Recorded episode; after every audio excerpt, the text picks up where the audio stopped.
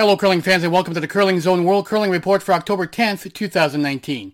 Team Jacobs continued their march up the men's world rankings this past weekend, earning enough points from their victory at the Stu Sells Toronto Tankard to move up two spots from 6th to 4th, while a title in Young Korea has helped Team McEwen move up from 15 to number 13 in the world.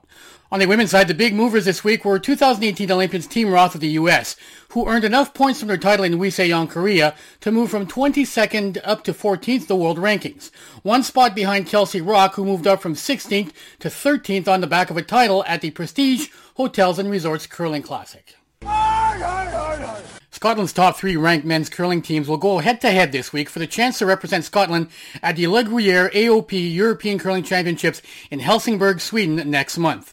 Perth's Dewar Centre is hosting the European qualifying playoff with the format comprising a double round robin and the top two teams progressing to a best of three game final.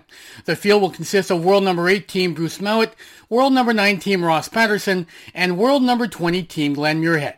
Team Mouat are aiming to defend the European title they won last year in what was their first appearance in the championships. Curling Canada announced on Wednesday that OK Tire and BKT Tires will be joint title sponsors of the 2020 Continental Cup, which is scheduled for January 9th to the 12th at the Sports Centre at Western Fair District in London, Ontario. And that's your news and notes from the world of curling for October 10th, 2019.